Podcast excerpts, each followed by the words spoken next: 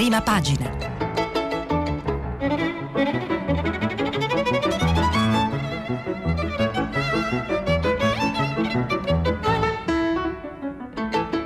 Questa settimana i giornali sono letti e commentati da Giuseppe De Tommaso, direttore della Gazzetta del Mezzogiorno.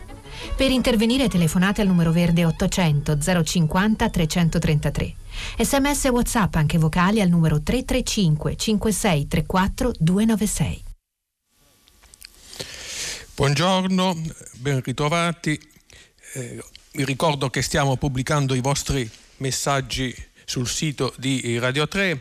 Anche eh, stamane i principali eh, titoli eh, dei giornali italiani riguardano la vicenda delle, innanzitutto delle nuove regole per il Natale. Siamo in, eh, ancora in piena emergenza, anche se eh, si dibatte sulla curva dei contagi, c'è chi vede più luci, c'è chi vede ancora delle ombre. Cominciamo con il Corriere della Sera titolo Nuove regole per Natale, dal 3 dicembre aperture per negozi e ristoranti, allarme terapie intensive, Conte a Berlusconi sì al dialogo. Arcuri alle regioni, a fine gennaio 3,4 milioni di dosi di vaccino, prima ospedali e RSA. La Repubblica titola sull'allarme dell'Europa Recovery allarme UE sul ritardo dell'Italia, gli aiuti per la pandemia. Restano solo 45 giorni per la presentazione dei progetti di rilancio dell'economia. Gentiloni fare presto. Conte apre a Berlusconi sulla manovra, ma il governo non cambia, dice Conte. Ira di Salvini si spacca il centrodestra.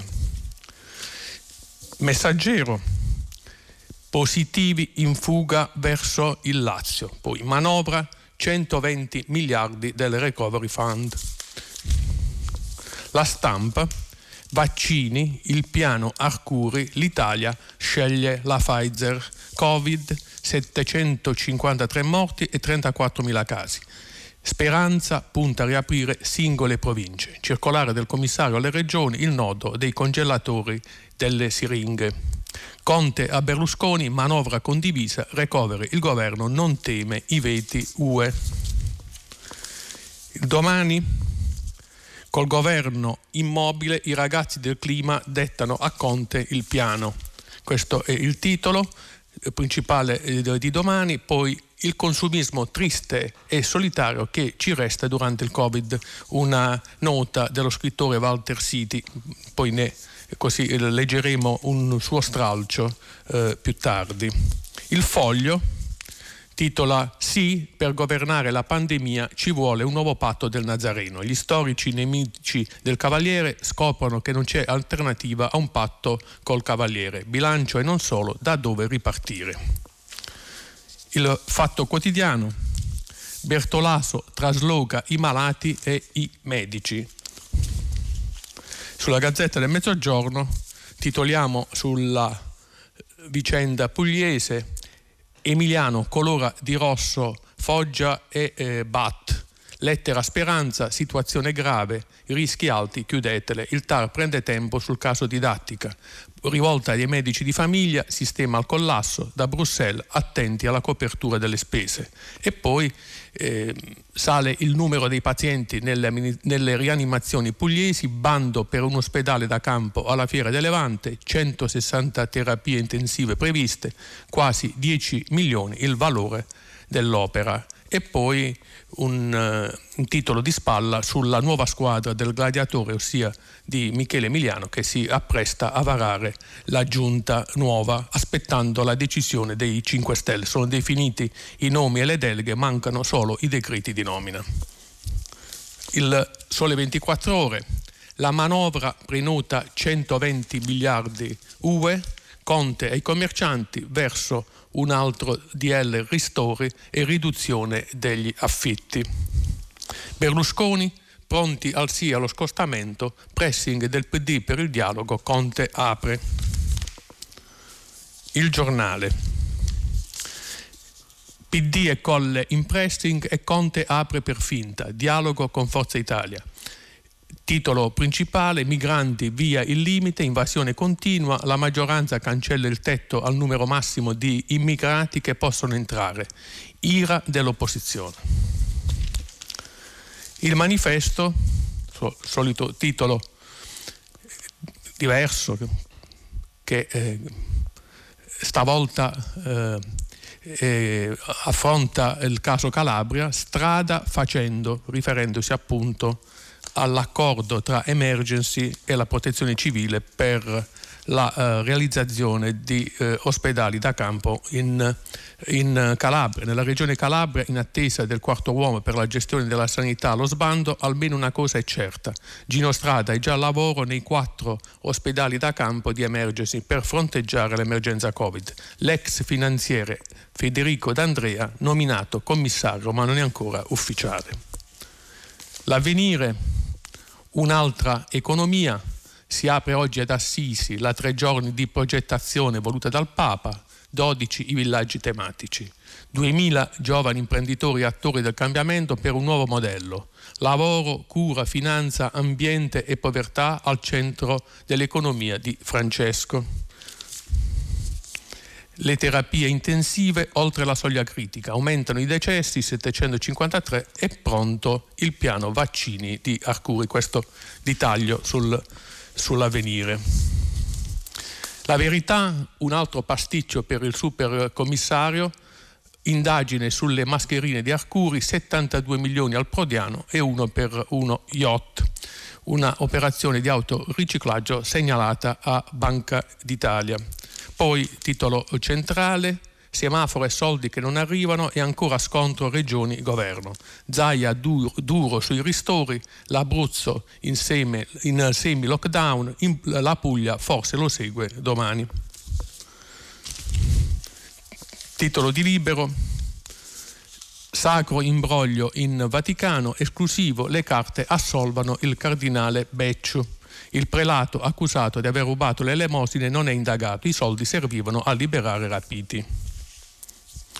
Italia Oggi, aiuti regionali agli autonomi, contributi a fondo perduto, finanziamenti agevolati, bonus e indennità una tantum. Aumentano le misure per le partite IVA approvate nelle zone rosse. 20.000 posti letto per i contagiati negli hotel vuoti trasformati in cliniche. E poi MF il quotidiano dei mercati finanziari esclusivo, i francesi scrivono a Cologno Monzese e offrono subito la pace televisiva, si riferiscono a Vivendi di Bolloré. Titolo Piano per Mediaset Vivendi con una lettera eh, la, la, holding propone al Biscione una joint venture, il gruppo di Bolloré prova a rilanciare il polo TV europeo e attende che parli Berlusconi. Sulla discussa norma antiscalata Conte va a rapporto dalla Commissione europea. Il giorno titola Ricerca USA, così avremo l'immunità. È una, un'intervista del giornale, gli anticorpi se ne vanno, ma le cellule scudo resistono per anni. Ecco perché il Covid sarà sconfitto. Il CTS dopo il 4 dicembre, possibile normalità per bar e ristoranti. Conte apre a Forza Italia, Berlusconi costruttivo, con lui il dialogo. E poi il dubbio su Orban e lite Meloni-Orlando. Il premier ungherese non cede sullo Stato di diritto e trova appoggio anche dalla Slovenia. La leader di Fratelli d'Italia e dei conservatori europei si schiera con i sovranisti dell'Unione. I soliti noti dell'Eurosistema vogliono piegarli. E questi sono i titoli principali dei eh, quotidiani di oggi. Veniamo alla, eh, alla parte riservata alle analisi, alle opinioni, ai commenti che eh, ancora una volta sono monopolizzati dalla situazione che è di gravità sia dal punto di vista sanitario ma soprattutto o anche dal punto di vista economico. E il, sul Corriere della Sera Venanzio Postiglione eh, in un fondo dal titolo Il futuro da, da scrivere eh, approda al forse problema dei problemi che rende tutto più complicato, vale a dire il deficit di leadership.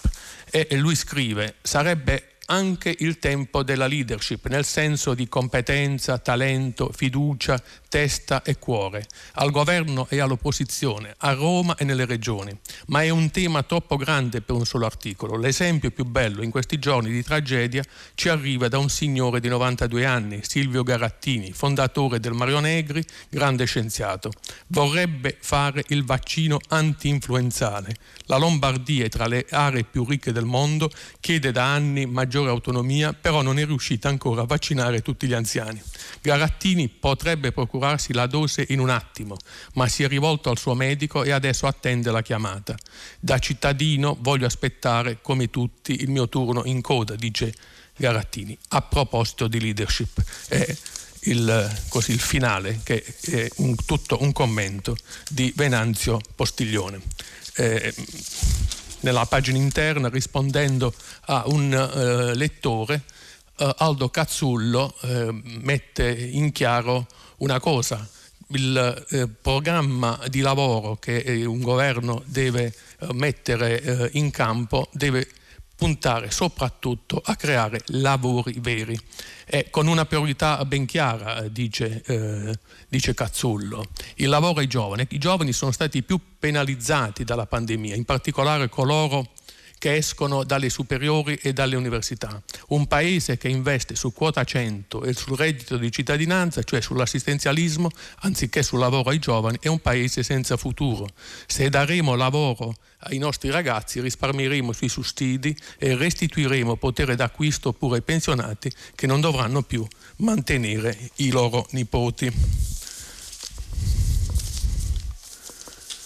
E sulla Repubblica Claudio Tito si sofferma sul rapporto tra Bruxelles e Roma e eh, scrive qualcosa a Bruxelles è cambiato. La linea di credito politico aperta a favore dell'Italia durante la prima ondata del Covid non è più illimitata. La fiducia che il governo di Roma rispetti la roadmap che conduce agli stanziamenti previsti dal recovery inizia a vacillare e negli ultimi giorni nella Commissione europea si inizia a fare riferimento a un potenziale caso Italia. In... Siamo il primo beneficiario dei 70 eh, dei 750 miliardi previsti, ma il rischio è che i soldi arrivino a, a fine 2021 e, dopo l'arretramento del fronte sovranista e la vittoria di Biden, la posizione di Conte, scrive eh, Tito, è meno, meno, meno forte. In, eh, in, tal caso lui conclude l'articolo, qualora ci dovessero essere problemi per il governo, l'ombra di Mario Draghi tornerebbe a stagliarsi sulla facciata di Palazzo Chigi. E la commedia degli equivoci è il commento che è sempre su Repubblica, eh, è, il, è, il, titolo del commento di eh, Stefano Folli. E, e, lui chiude così. E il balletto degli equivoci con, coincide con il gran parlare di dialogo, si riferisce alla, così, ai, alle grandi manovre in atto tra uh, Forza Italia e, e, la maggioranza di governo, manovre che vedono uh, parecchi problemi legati appunto alle differenziazioni che ci sono sia nella maggioranza e sia nell'opposizione sull'opportunità o meno, sulla compatibilità o meno di questa operazione. Un organismo di, consul- di consultazione parlamentare parlamentare ancora non c'è e poi si veda la legge di bilancio, terreno idoneo per verificare le aperture di Berlusconi al governo e viceversa. Se la condizione è quella di riscrivere insieme la finanziaria, è chiaro che non ci sono margini.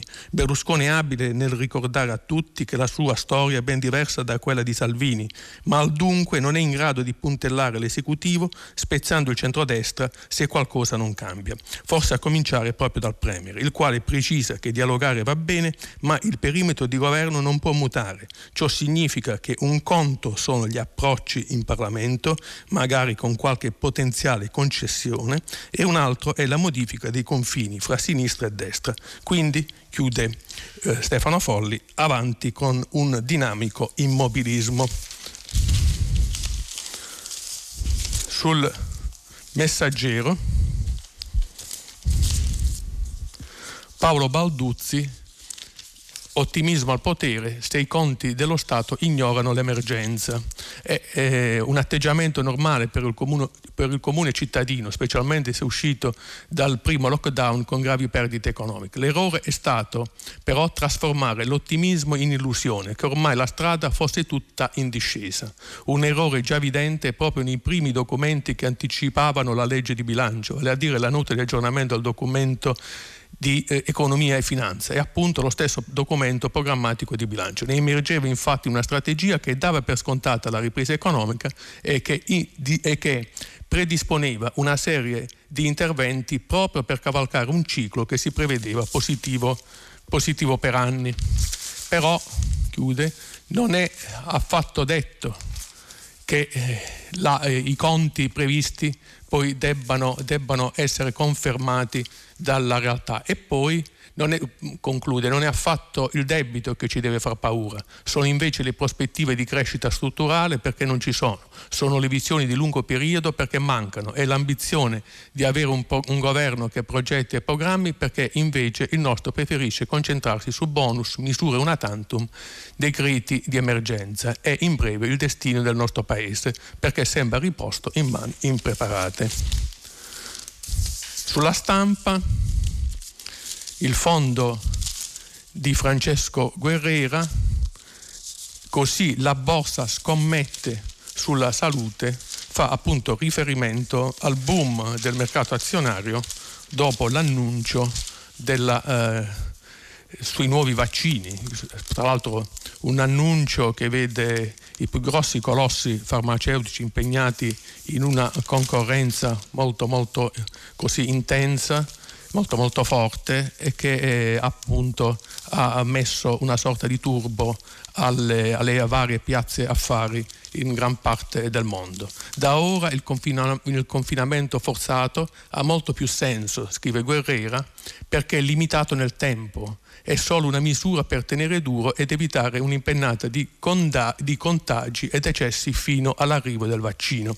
La tesi di Guerrera è questa, cioè con la garanzia ormai quasi data per certa della, dell'arrivo eh, prossimo, eh, nei prossimi mesi, della vaccinazione di massa, ha più senso, ha più logica rendere più rigorose le misure perché esiste una luce in prospettiva ed è la differenza fra la situazione attuale e quella di qualche mese addietro. E a proposito dell'atteggiamento anche psicologico che eh, la gente comune ha, ad esempio, nei confronti di un appuntamento eh, importante per i consumi, vale a dire il Natale, eh, Walter City su domani, eh, eh, parlando appunto dell'ossessione per il Natale, così conclude. Intanto il piacere del superfluo sta diventando un consumismo moderato, con tradizioni in termini, ma soprattutto un consumismo solitario attraverso gli acquisti su internet. Il nuovo Babbo Natale sarà Amazon. La rete ormai si è capito è un luogo di contrapposizioni per bande, non di solidarietà. Il consumismo senza la finta euforia di luminari e mercatini rimette in triste evidenza le diseguaglianze, le cose non nominate vanno in suppurazione e saremo felici quando, a Covid debellato, potremo di nuovo tuffarci nell'inganno. Su Il Foglio, il direttore Claudio Cerasa così analizza la prospettiva di una ripresa sotto forme diverse di quello che era in passato, qualche anno fa, eh, stato definito patto del Nazareno, vale a dire patto tra il PD, allora era Renzi, il segretario leader del PD, e Silvio Berlusconi. E ipotizza quali potrebbero essere i terreni di questa, di questa reciproca appunto, strategia dell'attenzione. E scrive, eh, scrive eh, eh, Cerasa, opzione numero uno, un bel rimpasto di governo utile a favorire la promozione di ministri non sgraditi a Forza Italia, modello Giovanni Tria e Enzo Moavero Milanesi con Conte, con, con il, che erano stati ministri con il Conte I, utile a garantire questo, questo, questo rimpasto utile a garantire un appoggio esterno del partito di Berlusconi. Opzione numero due, trovare un'intesa tra la maggioranza e Forza Italia per condividere la riscrittura della legge di bilancio, un doppio relatore in commissione, uno di maggioranza e uno di, di opposizione per allargare il voto sullo scostamento di bilancio. Opzione numero tre, nulla di tutto questo, ma collaborazione caso per caso sui singoli provvedimenti, come già successo sull'emendamento anti-Vivandi, con promessa di triangolazione con la maggioranza al Senato nei casi di necessità, come già succede da mesi per ogni parlamentare grillino che se ne va c'è uno di Forza Italia che magicamente arriva nel partito di Renzi. E sulla Gazzetta del Mezzogiorno mi fa molto piacere leggere alcuni stralci dell'articolo il cui titolo è L'Italia porti l'Europa verso il PIL sapere, articolo scritto da Umberto Sulpasso.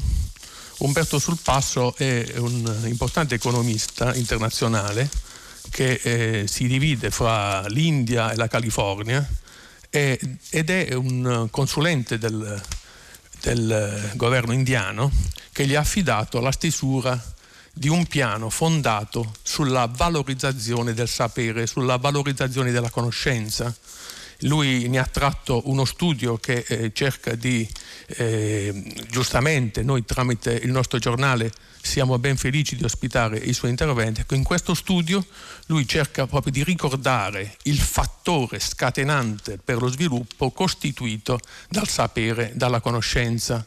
E eh, mi fa piacere leggere alcuni, alcuni passi di, questa, di questo articolo che è una sorta di lettera eh, inviata al Presidente del Consiglio, al Ministro dell'Economia Gualtieri e appunto sul passo spiega in che cosa consiste l'idea uh, di passare dal tradizionale calcolo del PIL a un PIL che ha nella conoscenza, soprattutto dopo l'avvento del digitale, dopo la rivoluzione internetiana, appunto nella conoscenza il suo pilastro fondante.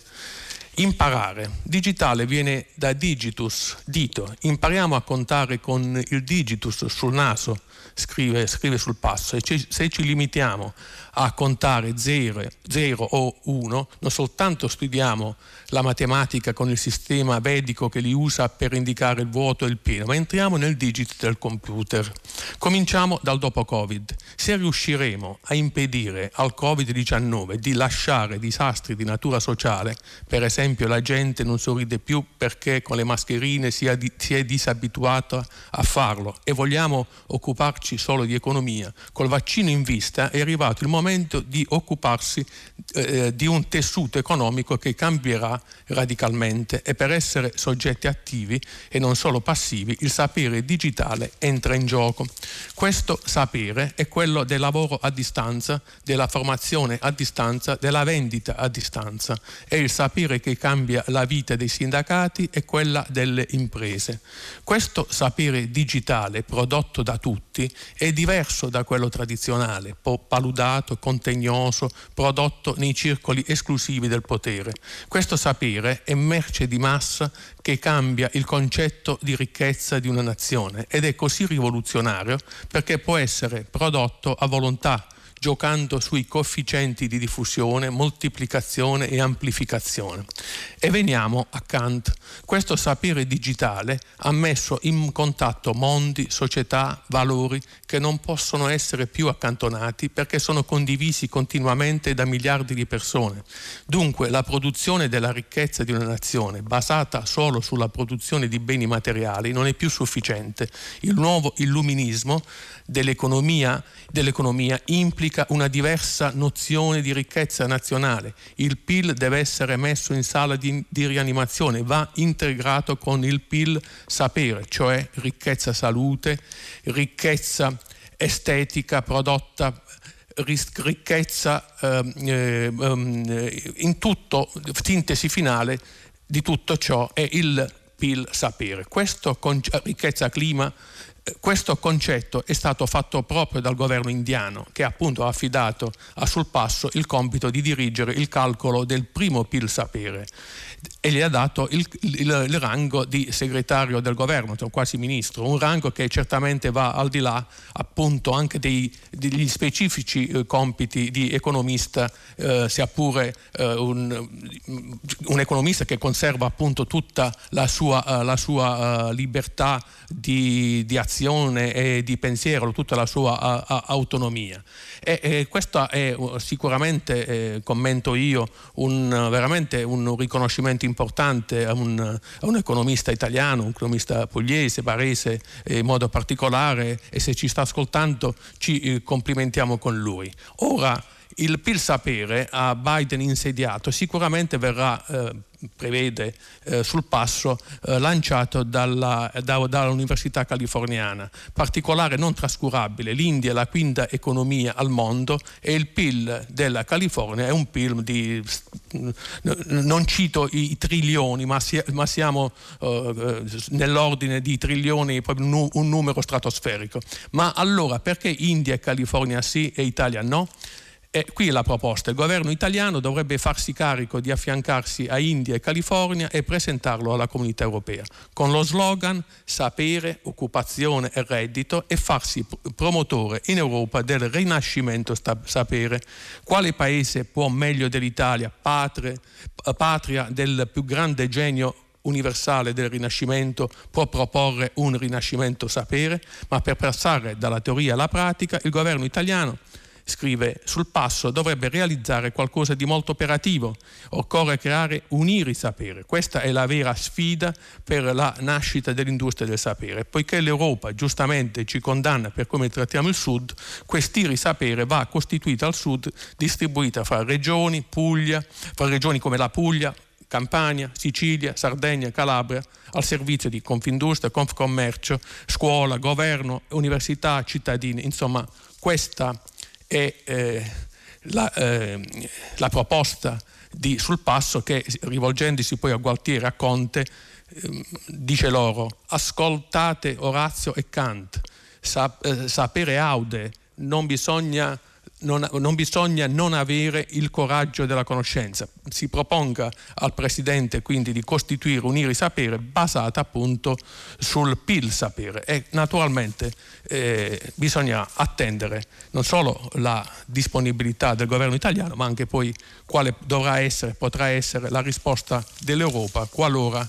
questo progetto molto molto illuministico a cui fa sul passo riferimento a Kant, tra l'altro quel termine oraziano è stato uh, utilizzato da Kant per sintetizzare, per sintetizzare proprio tutta l'essenza dell'illuminismo, la, uh, tutto l'elemento di, di discontinuità che ha rappresentato l'illuminismo nei confronti della società feudale, cioè il primato della ragione sul primato dei privilegi, sul primato dei dogmi, sul primato della diffidenza nei confronti della conoscenza. Questa è stata la rivoluzione illuministica che un'operazione come quella indicata dal professor Sulpasso potrebbe essere appunto coniugata in, in, in, in, termini economici, in termini finanziari, in termini industriali per rappresentare una svolta innanzitutto nel mezzogiorno. Tra l'altro l'IRI eh, nel primo dopoguerra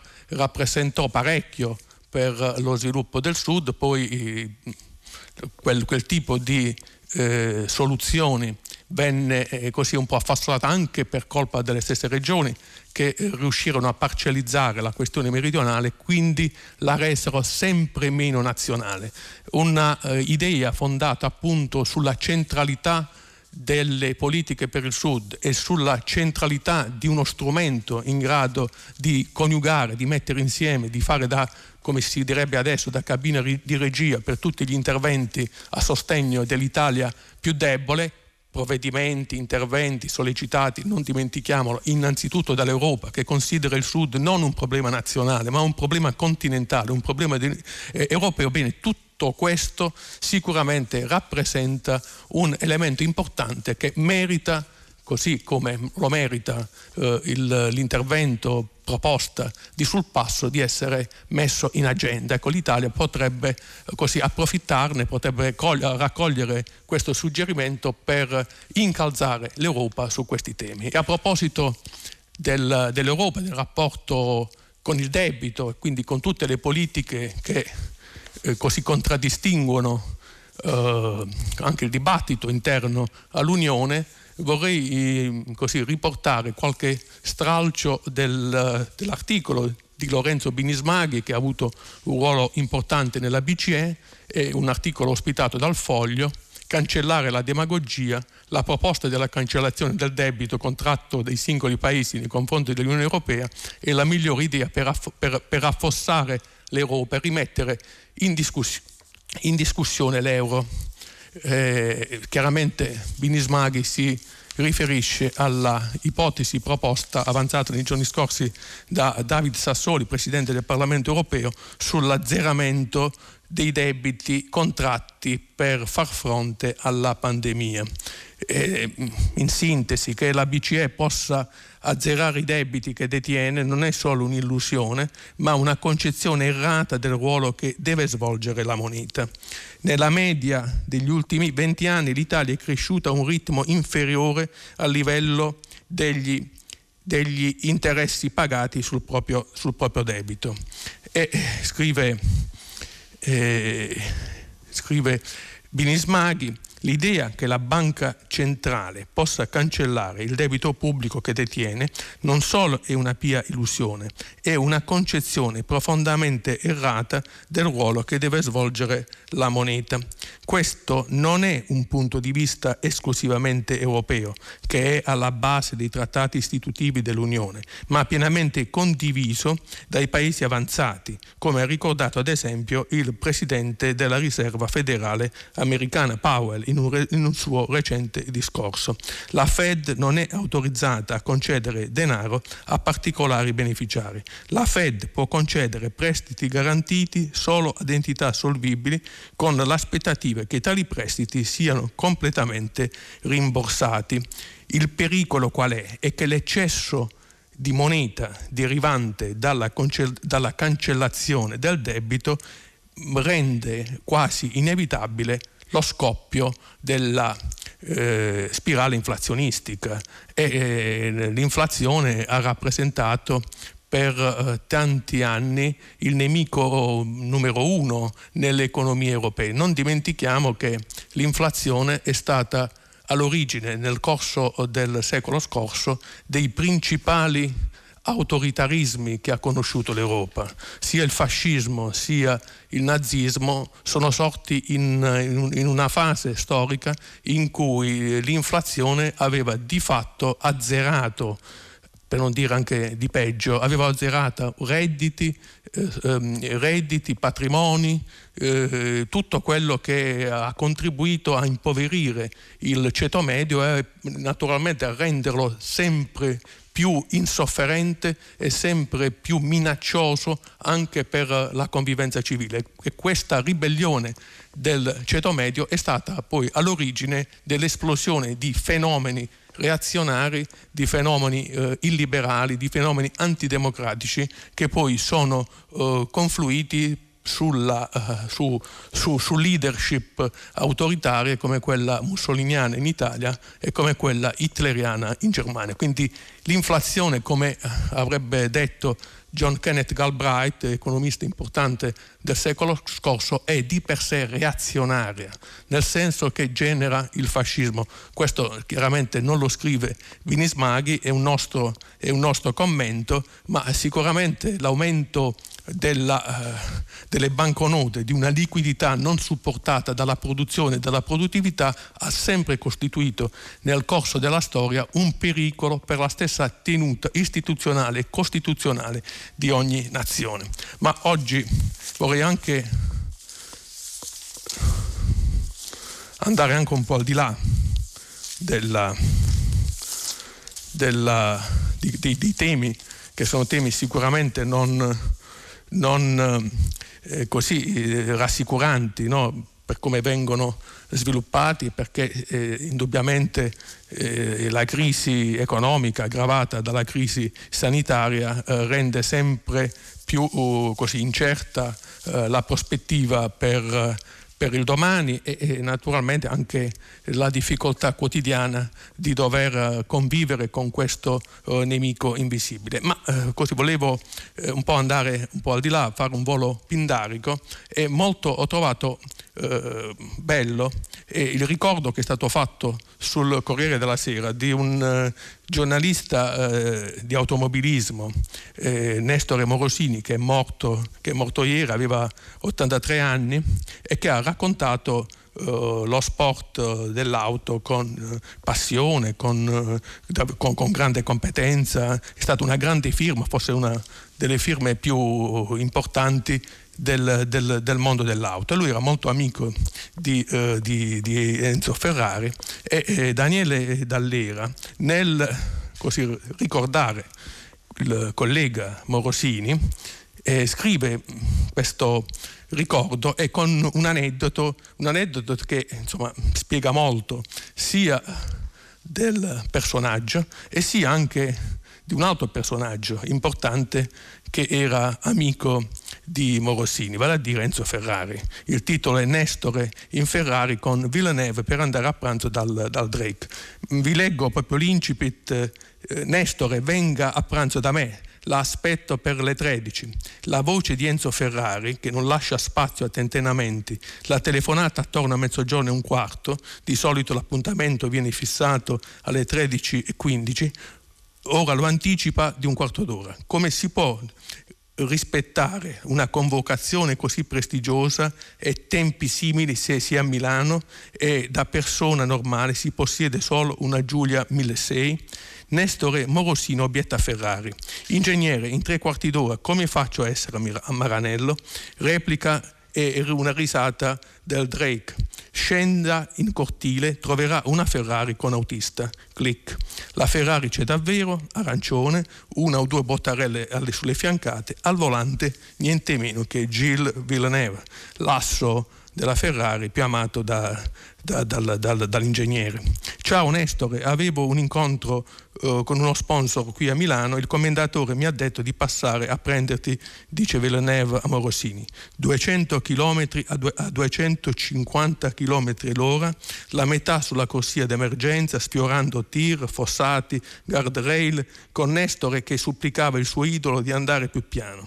Appuntamento rispettato, non certo il codice della strada. Tortellini in brode chiacchierata col genio dell'automobilismo mondiale che voleva bene a Nestore, ma ogni tanto lo sgridava perché il cronista conosceva la materia, le corse, i piloti, le macchine e ogni tanto nei suoi pezzi picchiava duro. Ecco, questa, così, questo ricordo e soprattutto questo, questa corsa con uh, Villeneuve al volante, con uh, Morosino, Morosini nel posto di passeggero, un po' uh, spiega molto uh, la natura di due personaggi, Villeneuve ed Enzo Ferrari, due che erano fatti per intendersi. Eh, Enzo Ferrari quando conobbe Villeneuve subito lo considerò una sorta di nuovo figlio e, e Villeneuve è stato colui che pur avendo uh, commesso soprattutto all'inizio degli errori che avevano anche comportato dei costi economici per il reparto corse della Ferrari, ecco, nonostante questa sua, dire, questa sua tendenza a spaccare, a rompere auto perché andava sempre al limite, proprio per questa sua generosità estrema, era considerato da eh, Enzo Ferrari al di sopra di ogni sospetto, cioè al di sopra di ogni criterio di giudizio.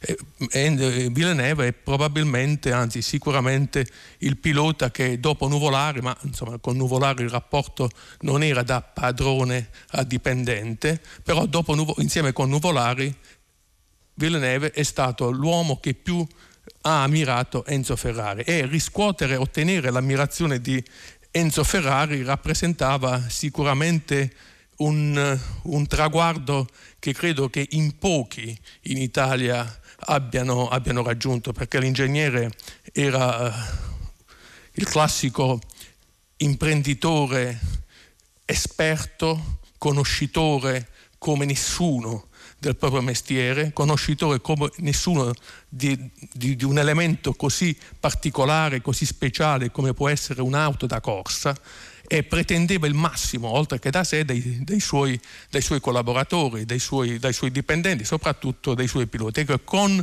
con Villeneuve, a Villeneuve lui aveva eh, così consegnato una sorta di tessera passepartout, di password per ogni tipo di, eh, sua, eh, di suo, anche di suo capriccio e naturalmente i due erano fatti un po' per integrarsi e, cercavano di superarsi, di, superarsi, di superarsi, a vicenda ogni giorno su ogni, su ogni, in, su ogni, in, ogni, in, ogni, circostanza. E il fatto di aver così assegnato anche a Villeneuve il compito, eh, stiamo parlando di un pilota grandioso, forse tuttora il pilota più amato eh, Schumacher si è vinto sette, sette, titoli mondiali, cinque con la Ferrari, però se voi chiedeste a un ferrarista eh, chi è il pilota che più tuttora fa, fa, fa, fa commuovere, fa ricordare, pur non avendo mai vinto un mondiale, fa, ricordare l'epoca migliore delle rosse, tutti vi risponderebbero Gilles Villeneuve, tra Gilles Villeneuve e Schumacher, con tutto il rispetto anche per la vicenda umana di, eh, di, Schumacher non c'è storia, è Villeneuve il simbolo, il simbolo, il simbolo della Ferrari. Bene, eh, ho così considerato molto molto bello questo, questo, questo, ricordo di Morosini che poi ha anche comportato un ricordo con questo, questo, questo aneddoto su questa corsa assolutamente fuori da ogni norma, fuori dal,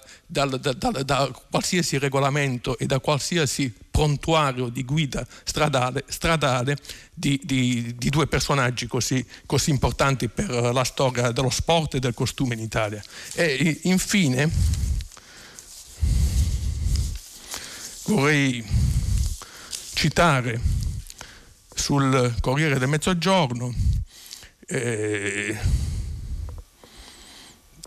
Emiliano vanta, uh, vara una giunta a 9, aspetta i 5 Stelle e lancia Brai. Ecco, in Puglia eh, è in atto oh, questa, uh, se prima abbiamo parlato della strategia dell'attenzione tra eh, Berlusconi e parte del, del, della maggioranza di governo a livello centrale eh, qualcosa eh, di simile, ma di, chiaramente con protagonisti diversi e con colori diversi, è in atto in Puglia, dove Emiliano appunto aspetta la decisione dei 5 Stelle alla sua proposta di coinvolgerli nel governo regionale.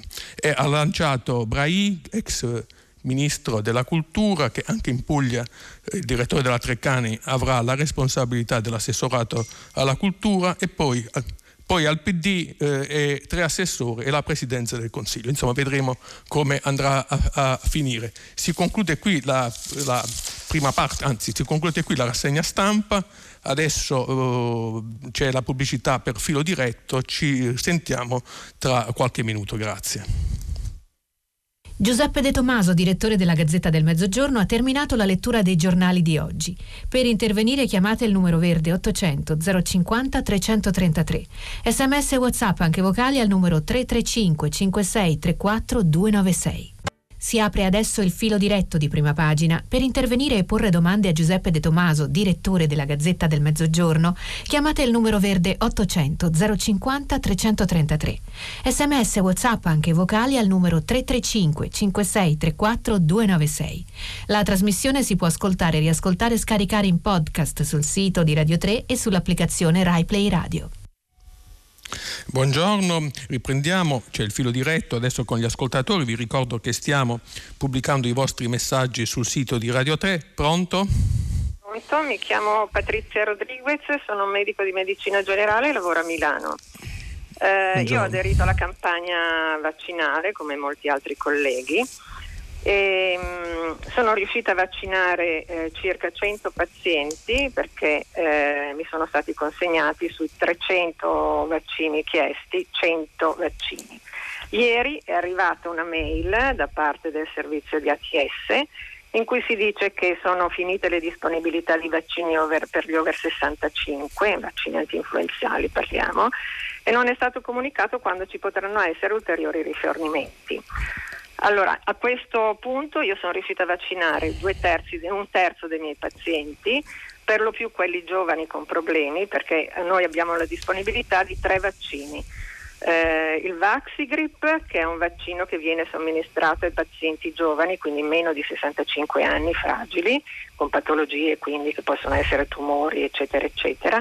Il Fluzone, di cui ne sono state date 20 dosi, per somministrare a pazienti fragili, anziani, quindi immunodepressi, eccetera. Sì e poi dovevano arrivare le 250 dosi di Fluad che non arriveranno e che i miei pazienti non potranno avere come somministrati come vaccinazioni. Io ho prenotato tutti gli appuntamenti sabato, venerdì, sabato e domenica a questi pazienti per cercare di vaccinarli entro novembre. Ecco, adesso devo disfare tutto questo lavoro. Di chi è la colpa? La Regione Lombardia non ha fatto arrivare i vaccini. Guardi, sì, Ecco, le colpe... Non ha dato, non sì, ha dato, no, la colpa dottor, dottoressa, do. Dottoressa, dottoressa, le colpe eh, chiaramente nel paese leader del, del, dello sport dello scaricabarile, insomma, credo che eh, sulle colpe pot- si potrebbero, eh, potrebbero, scrivere intere biblioteche, perché ciascuno eh, troverà motivo per eh, esentarsi da qualunque responsabilità. Io le dico solo questo. Eh, noi abbiamo visto anche dei titoli che eh, abbiamo letto nella prima parte della trasmissione, durante la rassegna stampa, eh, dei problemi del governo. Eh, ma stiamo sempre nel, nel, settore del politichese, proprio in quel recinto che riguarda solo gli addetti ai lavori, che non è assolutamente compreso dalla stragrande maggioranza della popolazione. Eh, si parla anche delle possibilità, abbiamo visto, rimpasti, non rimpasti, strategie varie di eh, reciproca comunicazione, di reciproco sostentamento, tra eh, ipotesi appunto di nuove fasi. Il problema, io fossi, le dico questo con grande schiettezza, mi trovassi nei panni del Presidente del Consiglio, mi occuperei essenzialmente del, in maniera diretta del piano di vaccinazione. Se c'è un problema, se c'è un pericolo da cui il futuro il, il governo in carico eh, deve guardarsi, è proprio la, quello della prospettiva di un insuccesso del piano di vaccinazione. Perché tutto, diciamo, tutti gli altri problemi legati alla coloritura della maggioranza, la risistemazione di aspiranti nominati è secondario. Mai come in questa circostanza anche la stessa sorte del governo, anche se nessuno accomuna, avvicina, associa i due problemi, il problema vaccinazione e il problema politico della tenuta del governo, anche se nessuno fa questo, li mette in collegamento, ma sarà il problema pross- delle prossime settimane, dei prossimi mesi, ma eh, il problema di domani. Nel caso in cui si registrasse un insuccesso, allora sì che la coalizione comincerebbe a ballare, comincerebbe a tremare, non se Tizio o Caio apre o prepara un trabocchetto, una trappola per Caio o per Sempronio.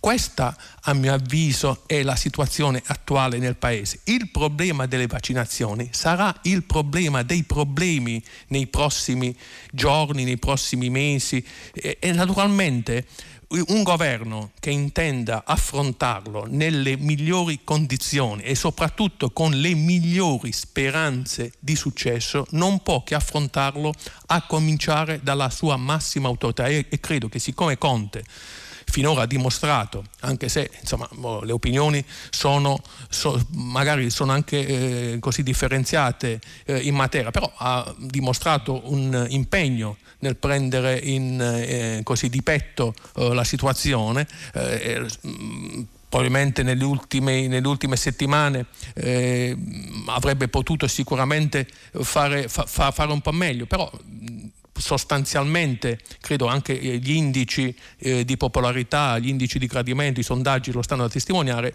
lui non è andato male, anzi credo che sia andato abbastanza bene nell'affrontare soprattutto nella prima fase eh, la questione eh, emergenziale eh, rappresentata dall'approdo del virus cinese in Italia. Bene, vaccinazione, le vaccinazioni saranno la vera prova del 9 eh, del governo. Il governo eh, potrà restare in carica o potrà cadere da come verrà affrontata questa, questa vera emergenza sull'emergenza, cioè il rischio che i, vaccini siano inferiori alla domanda, che l'offerta sia inferiore alla domanda da parte dei pazienti.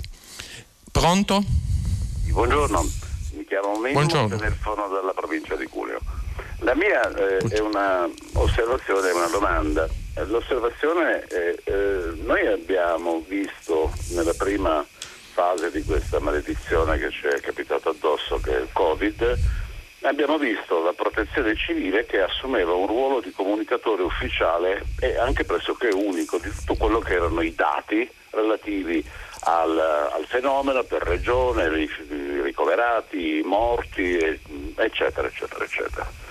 Il, l'esercito sicuramente era già presente allora operativamente, ma non era in evidenza fatto salvo la tristissima uh, visione di quelle barre trasportate che ancora oggi sì. fanno testo.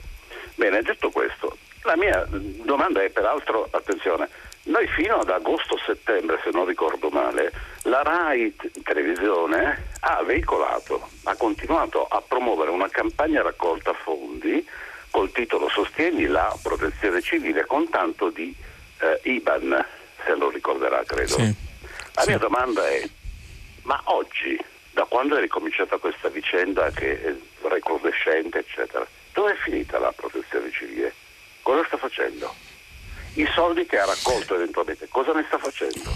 Perché gli ospedali da campo, le tende, eccetera, sono dell'esercito sì. E la, questo Guardi, nostro meraviglioso istituto dov'è?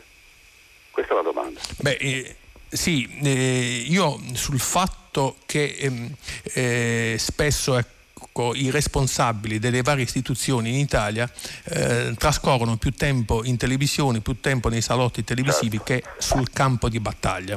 Quindi il fatto che ci sia una sottorappresentazione dell'attività della protezione civile eh, a livello mediatico oggi non mi preoccupa né mi allarma, paradossalmente mi allarmerebbe il contrario. Se io vedessi eh, i, responsabili, dirigenti, autorità varie eh, perennemente perennemente eh, e stabilmente eh, fermi eh, da, davanti alle telecamere, beh, sicuramente eh, qualche domanda me la porrei o eh, me la pongo, inutile come credo che ce la poniamo un po' tutti in Italia. È impossibile, la giornata è fatta di 24 ore, poi ci sono anche esigenze fisiologiche, è, è impossibile, non ci sono superuomini, non ci sono uh, fuori classe uh, in giro in grado di poter così uh, superare qualsiasi prova eh, davvero eh, come eh, le prove eh, che, sono, che, che, vengono affrontate in, eh, in, in questa materia, come è sarebbe il caso della protezione civile, di contrasto agli effetti eh, disastrosi della pandemia, sicuramente sono prove molto molto impegnative. Quindi richiedono una concentrazione, richiedono uno sforzo, richiedono un impegno esclusivo che a mio avviso non dovrebbe essere inficiato, non dovrebbe essere contaminato, insidiato dalla, eh, così, dalla, dalla, dalla vanità mediatica che eh, colpisce un po' tutti, un po' tutti ne siamo, ne siamo, eh, ne, ne, ne siamo contagiati. Credo che eh, io non mi, non, ecco, non mi, preoccuperei perché gran parte delle... Prima, eh, ieri citavamo eh, l'esempio a proposito di protezione civile di, di, Zamberletti che è stato un po' il costruttore, l'artefice, il realizzatore negli anni 70 di questa struttura che poi è stata imitata eh, anche eh, in Europa e anche fuori dall'Europa. Lui è veramente stato l'antesignano della stessa cultura della protezione civile. Bene, quando lui ha presentato poi il prodotto finale eh, e lui la, la, la, veramente la prova del fuoco fu il terremoto in Friuli a metà degli anni 70 e lui non stava, cioè la presentò, presentò, consegnò chiavi in mano le case ai terremotati, rimise in ordine le infrastrutture stradali che erano state dissestate dalle scosse, eh, del, del, dalle scosse sismiche. Bene, eh, ma non era dalla mattina alla sera in, tele, in, tv a illustrare quello che stava facendo, quello che non stava facendo, era sul campo. Ecco, io mi auguro, ecco, è un mio auspicio, che eh, possa accadere qualcosa di simile in Italia. È il caso in specie di cui stiamo discutendo, cioè la protezione civile sta operando e poi magari domani, dopodomani, tra un, anno, eh, tra un mese, tra un anno eh, leggeremo di un bilancio molto molto più confortante rispetto ai temuti sbilanci che solitamente facciamo? Ecco, questo non lo so, ma non è tanto questo il punto, cioè la resocontazione quotidiana che è poi una resocontazione televisiva, a mio avviso è meno importante di quella che avrebbe, dovrebbe e avrebbe dovuto essere anche in altre circostanze la resocontazione finale. Il principio di responsabilità si misura, si valuta alla fine, il risultato è un po' come la pagella scolastica di fine anno che vale molto di più di una semplice interrogazione. Grazie, pronto? Eh, buongiorno, mi chiamo Luisa e chiamo da Roma. Io vorrei parlarle sì. di un tema che mi sembra non essere quasi mai citato, la disoccupazione degli over 50. Um, ehm, sì. Si parla molto di disoccupazione giovanile e si sentono questa sorta di interventi che il governo fa per favorire l'assunzione dei giovani con alterne risultati, con alterne successi, però esiste un altro tipo di disoccupazione di cui non si parla perché chi rimane disoccupato a una certa età e non riesce a ricollocarsi nel mondo del lavoro si vergogna. Fa fatica a raccontare quello che si prova. Dopo essere stati lavoratori produttivi per 30-35 anni lei sa che noi siamo i primi a essere espulsi dal mondo del lavoro eh, certo. costiamo di più e siamo anche ritenuti meno flessibili perché oggi nel lavoro l'unica vera caratteristica è la flessibilità. Professionalità ed esperienza non contano più tanto. Noi non veniamo reinseriti nel mondo del lavoro.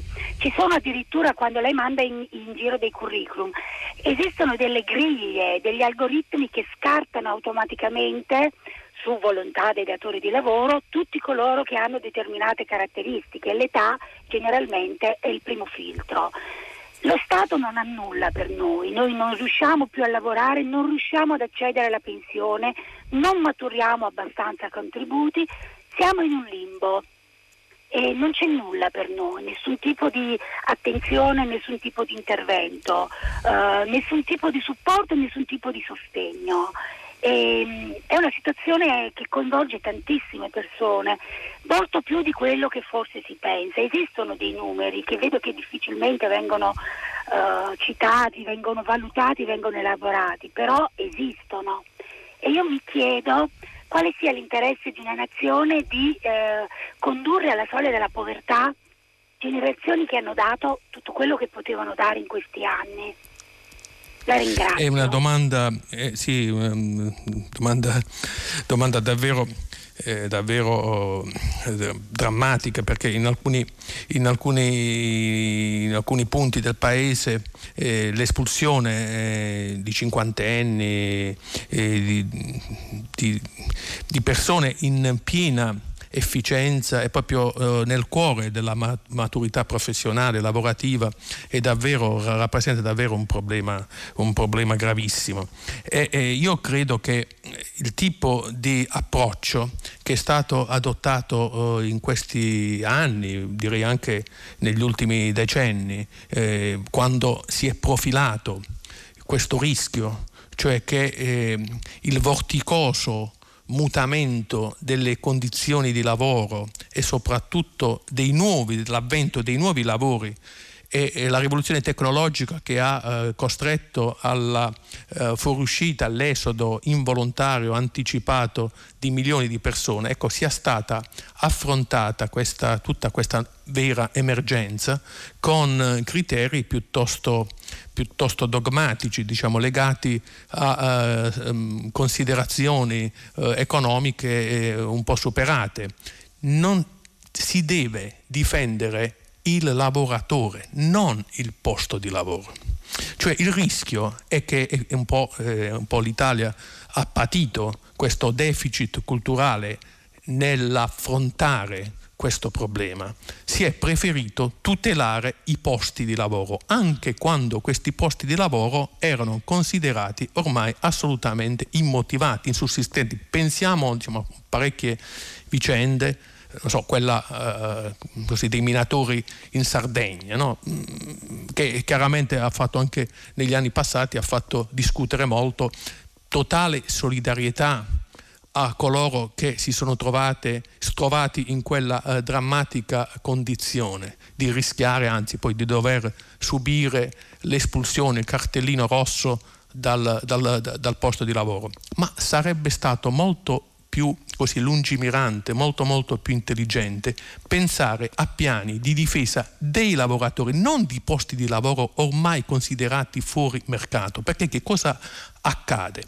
Se lo Stato si dissangua per mantenere in vita situazioni, fabbriche, mm, prodotti, servizi ormai assolutamente non richiesti, non motivati da nessuna esigenza economica e sociale, è ovvio che viene a perdere e viene a trovarsi con minori disponibilità finanziarie per favorire quelle imprese, quelle attività che potrebbero servire non solo a eh, creare posti di lavoro per i giovani, ma anche per ricollocare in quei posti di lavoro coloro che hanno un vantaggio, cioè il vantaggio dell'esperienza, il vantaggio di aver dimostrato il valore sul campo. E, e, e, qualo, quando lo Stato, forse in alcuni casi anche per ragioni così di legittima esigenza di tenuta del tessuto sociale, Uh, assume delle decisioni di quel tipo, possono apparire decisioni molto molto generose, molto molto fondate, molto molto utili dal punto di vista appunto del collante sociale che, a cui un governo non può non pensare. Però sicuramente producono effetti controproducenti, quindi un classico caso in, a cui a fini intenzionali seguono conseguenze inintenzionali. E questo è il problema, cioè occorrerebbe che eh, l'intera eh, quindi parlavamo prima del, così, delle, delle, eh, dei segnali di collaborazione che tra maggioranza e opposizione eh, arrivano oh, in questi giorni a proposito di un fronte unico, di un fronte comune contro la pandemia. Bene, sarebbe opportuno che anche sul piano delle politiche per il lavoro, per le, eh, delle politiche industriali, si arrivasse a questo cambio di paradigma, come si usa dire adesso, cioè vale a dire non più la tutela pedissequa, esclusiva, spesso anche così mh, dottrinaria del posto di lavoro, ma la tutela del lavoratore.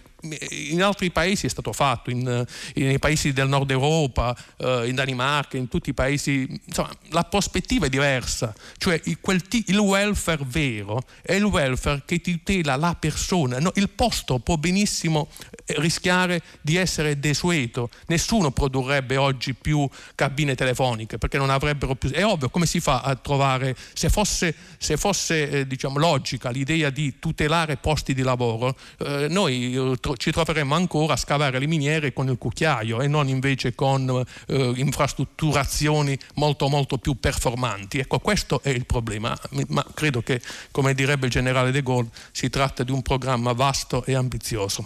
Grazie. Prossimo intervento? Pronto? Pronto? Buongiorno. Sono Buongiorno Franco del Salento, Santa Cesarea Terme. Buongiorno. Eh, ho trovato molto interessante l'articolo che ha letto sulla Gazzetta del Mezzogiorno che sì. poi dirige sul, sul Pilli della conoscenza del professor sì. Lopasso. Sul passo, sul eh, passo. Eh, sul passo. Io mi chiedo, ma noi al sud, visto che parlava anche del sud, siamo sì veramente all'altezza, abbiamo uno, una struttura ricettiva nel senso culturale, politica, dirigenziale per poter scegliere, distinguere, cioè quello che poi noi dobbiamo scegliere, visto che in passato, qualche anno fa, ha vinto diciamo, culturalmente l'uno vale uno, che è il contrario della conoscenza sì. del La ringrazio. Guardi, grazie, grazie, grazie per la domanda e grazie anche per aver fatto riferimento all'articolo del professor Sulpasso. Eh, il professor Sulpasso è, è un visionario e naturalmente i visionari sono coloro che sanno leggere molto meglio la realtà di coloro invece che sono dei semplici realisti. Il mondo è andato avanti grazie alle visioni di coloro che hanno sempre gettato il cuore e anche il cervello oltre, oltre l'ostacolo. Ha posto una domanda fondamentale. Io mm, mi, mi, mi, capita di scriverlo, di, di ricordarlo in molte circostanze. Se noi dovessimo fare, stilare delle classifiche, classifiche che possono eh, riguardare vari problemi, varie tematiche.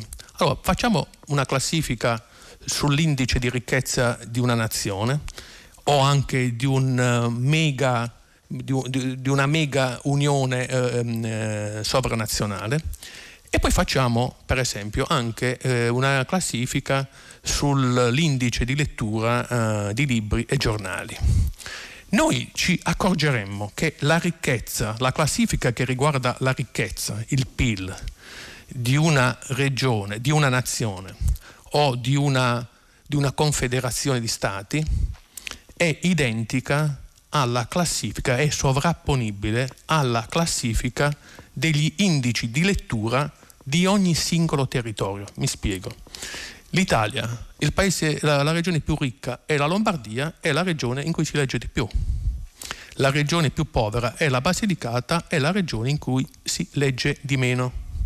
Quindi il rapporto tra lettura e ricchezza, e parlo non solo di ricchezza spirituale o ricchezza immateriale, parlo di ricchezza materiale. Il rapporto tra ricchezza materiale e indice di lettura è un rapporto strettissimo. Le classifiche in materia si confondono, sono le stesse. Ma così vale anche per gli stati. Se lei fa, una, fa così un, un, confronto, prendiamo il Giappone. Il Giappone è la terza economia, terza, la quarta economia mondiale. Beh, il Giappone ha un indice di lettura pazzesco, altissimo. La Germania ha un indice di lettura di giornali e libri in, Italia, eh, in Europa altissimo. Tra l'altro, la Germania è contemporaneamente il paese che legge più giornali è il paese meno dipendente dai social e dalla rete. Quindi esiste anche una differenziazione ancora più profonda che spiega il perché le performance, le prestazioni tedesche siano sempre superiori rispetto alle performance e alle prestazioni degli altri partner comunitari. Questo è il problema. Quindi lei si chiede, esiste questa ricettività culturale in grado di assorbire, di mm, così rispondere eh, positivamente alla sfida prospettata, lanciata dal professor Sulpasso. Io le dico questo, il problema del Sud in modo particolare, il problema del Paese è questo. Spesso a livello culturale, cioè a livello professionale meglio, non corrisponde il livello culturale negli altri paesi europei, livello culturale, livello professionale, mi riferisco soprattutto alla borghesia, coincidono. Cioè il grande professionista spesso, anzi quasi sempre, è anche dal punto di vista culturale un grande. In Italia i, i meridionali sono solo gli italiani più esagerati, ma insomma gli italiani sono molto molto simili, le, le, differenziazioni sono molto inferiori a quelle che vengono descritte, quindi non, non, non farei così questa, non indulgerei in questa demarcazione che mi sembra molto molto scolastica e molto, molto, che sa molto di luoghi comuni. Ma il problema del paese è questa distonia, questa discrepanza, questa discrasia fra livello culturale e livello professionale. Questo problema nel sud è ancora più accentuato. Ecco perché è fondamentale un grosso programma scolastico. Ecco perché è fondamentale che ci sia l'esigenza di stimolare tutti e soprattutto questo chiaramente vale per il Sud che parte da condizioni più svantaggiate perché la scuola, perché il sapere, la sfida del professor sul passo, cioè il, è più che sul termine PIL, sul termine IRI, è sul proprio tema sapere, poi tutto il resto poi è chiaro che segue segue, poi la, lo strumento diventa quasi automatico, ma è il problema del sapere. Il sapere significa ricchezza, ma anche ricchezza materiale, non ricchezza immateriale. Ecco, servirebbe nel sud in modo particolare intanto questa consapevolezza e questa presa di coscienza, come si, direbbe, si sarebbe detto un tempo, di questo problema. E poi servirebbe una classe dirigente in grado di farsi carico di questo tema. Anche qui mi verrebbe di ricitare eh, il, la buonanima del generale De Gaulle che ho citato prima, forse anche qui programma vasto e ambizioso, ma è l'unico programma che bisognerebbe fare, l'unico programma, è il programma dei programmi. Grazie per la domanda. Pronto? Pronto, buongiorno, Francesco da Roma. Buongiorno. Premetto di aver apprezzato molto la sua condizione e la sua competenza anche e ho apprezzato in particolare condivido il, l'analisi che ha fatto sul ruolo del sapere.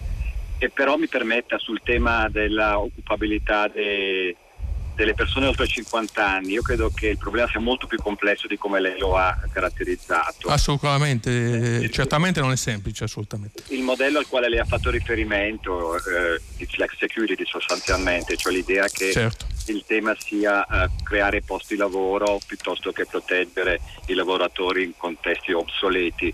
Eh, ha un problema fondamentale nel nostro paese, proprio che, legato al, al tema dell'istruzione perché quelle corti di lavoratori di cui lei parlava sono corti di lavoratori che hanno livelli di istruzione e di riqualificabilità molto ridotti, cosa che rende molto complicato il processo di cui lei parlava, cioè il fatto di creare nuovi posti di lavoro che possano assorbire questi lavoratori.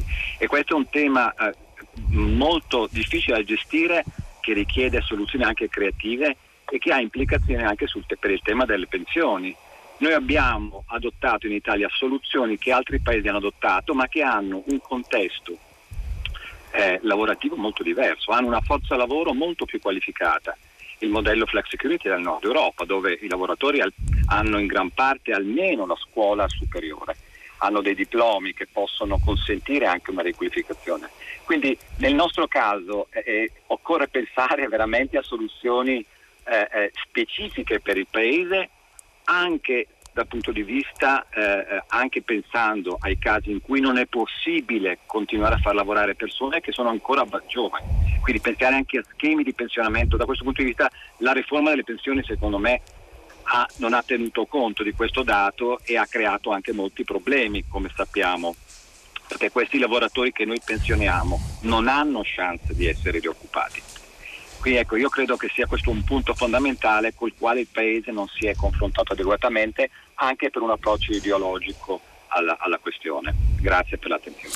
Sì, grazie, grazie per la domanda. Condivido uh, la sua um, idea, sulle, le, il suo giudizio sulle ultime riforme eh, previdenziali, sicuramente hanno creato più problemi di quelli che intendevano, eh, intendevano risolvere. Eh, sì, un paese non può consentirsi eh, logiche estrattive, logiche esclusive, anche per eh, la tenuta democratica del paese stesso. Insomma, ci sono eh, importanti studiosi, insomma, eh, eh ultimo, due studiosi dell'Università di Harvard no, che hanno eh, così messo in evidenza i rischi delle società che smettono di essere inclusive, cioè che, che ignorano il problema di eh, dover eh, assicurare anche a chi si trova in condizioni di difficoltà un salvagente che permetta di eh, resistere e di non naufragare. Assolutamente è, è un principio eh, interrogabile, sono quei, quei, valori non negoziabili, come direbbero i, i religiosi, i cattolici, eh, o almeno alcuni cattolici, che eh, rendono anche eh, in economia eh, necessarie alcune misure che non possono essere oggetto di continue slabbrature, di continue sfasature. È, è ovvio che non è possibile pensare che dall'oggi al domani si eh, passi da un approccio di tipo tradizionale, di tipo mm, diciamo socialdemocratico classico, così come è stato eh, illustrato prima. Però io credo che la tendenza verso questo un nuovo fronte eh, di, eh, di, di, di, paracadute, di, nuovo fronte proprio di, concezione del paracadute sociale sia, sia fondamentale.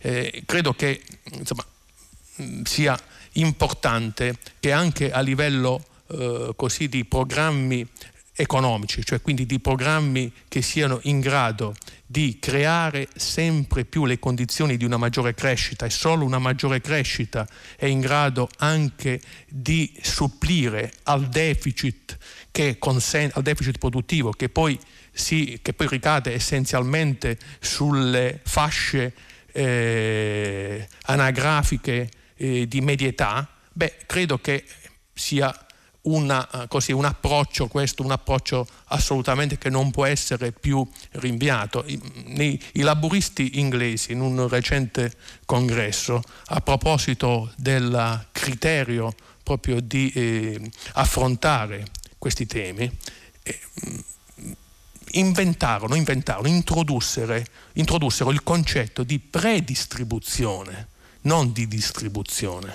Cioè la distribuzione chiaramente in un repertorio classico, in un repertorio canonico di una forza di sinistra, di una forza di progresso che ha nell'uguaglianza uno dei fattori, dei principi, degli obiettivi centrali, una, non può non pensare anche a quello che può essere il, l'elemento cardine perché la, questa uguaglianza possa essere ben declinata o almeno tentata di essere ben declinata. Bene, il fattore crescita rappresenta sicuramente l'elemento centrale, l'elemento decisivo.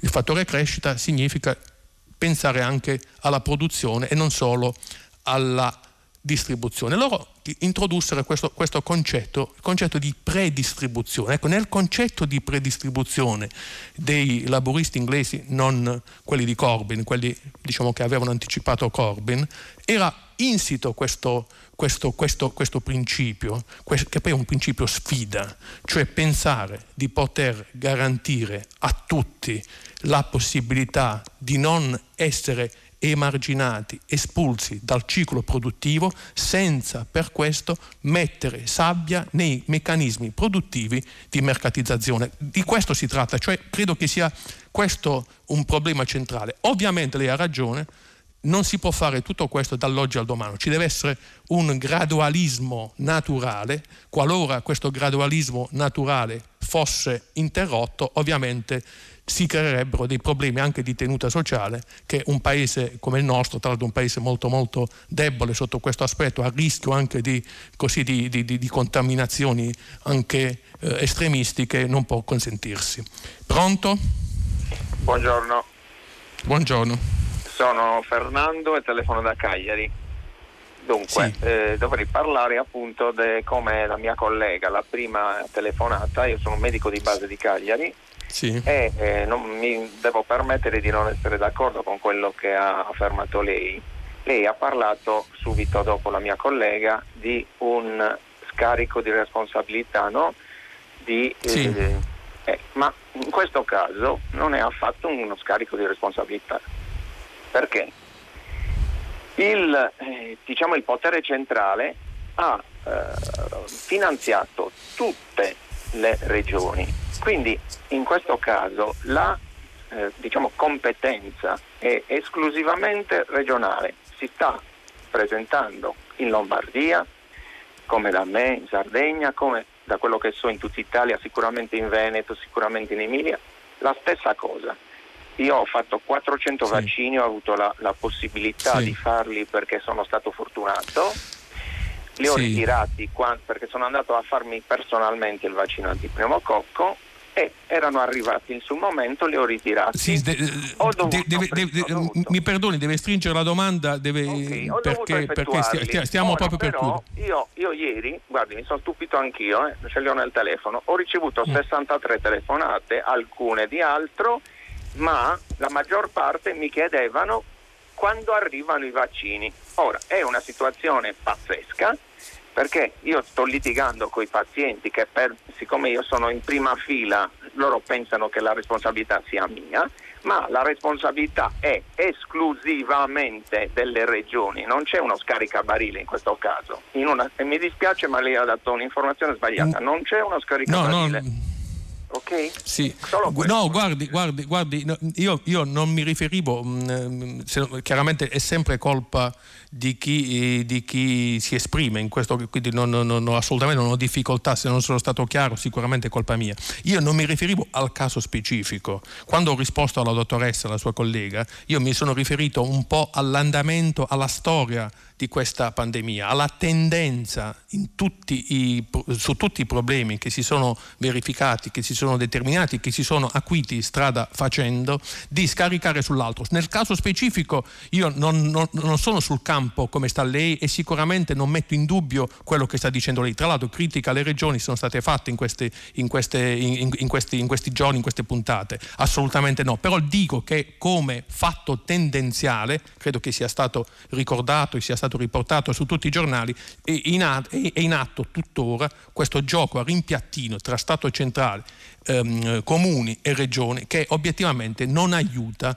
alla soluzione dei problemi. Grazie, si chiude qui eh, la, il filo diretto con voi ascoltatori, dopo il giornale radio Edoardo Camurri conduce pagina 3 a seguire le novità musicali di primo movimento, alle 10 come sempre tutta la città ne parla, approfondirà un tema posto da voi ascoltatori potete riascoltarci sul sito di Radio 3. Grazie, appuntamento a domani mattina.